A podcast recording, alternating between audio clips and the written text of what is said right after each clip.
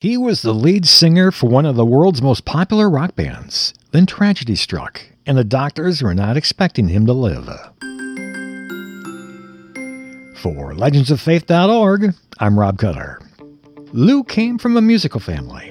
His love for music grew as he got older, and by the time he was in high school, he was the lead singer in various local bands. His success started with a popular regional band, and eventually they signed with a major recording studio. Their popularity soared, but that came to a crashing end when on one Christmas Eve their equipment truck hit some icy roads, and all their equipment was destroyed. The band was so broke they could not continue to perform anymore, so they disbanded.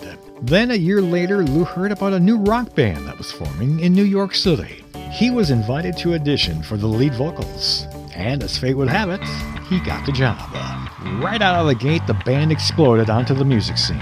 Their first eight singles climbed up the Billboard Music Charts top 20, making them the first band since the Beatles to reach that milestone.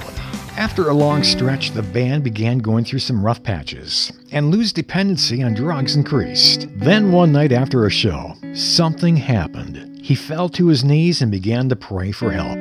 The following day, he was booked into a rehab center. Lou's faith would be tested years later. When it was discovered, he developed a brain tumor. The doctors gave him a bleak outlook. But Lou would not accept the bad news. Instead, he focused on God and prayer. He found the right team that would remove his tumor. Some damage to his singing voice did occur, but through prayer and therapy, his voice came back.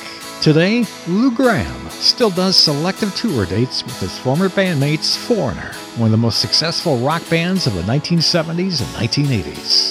To be able to hear more stories like this and for ways to donate, visit us at legendsoffaith.org.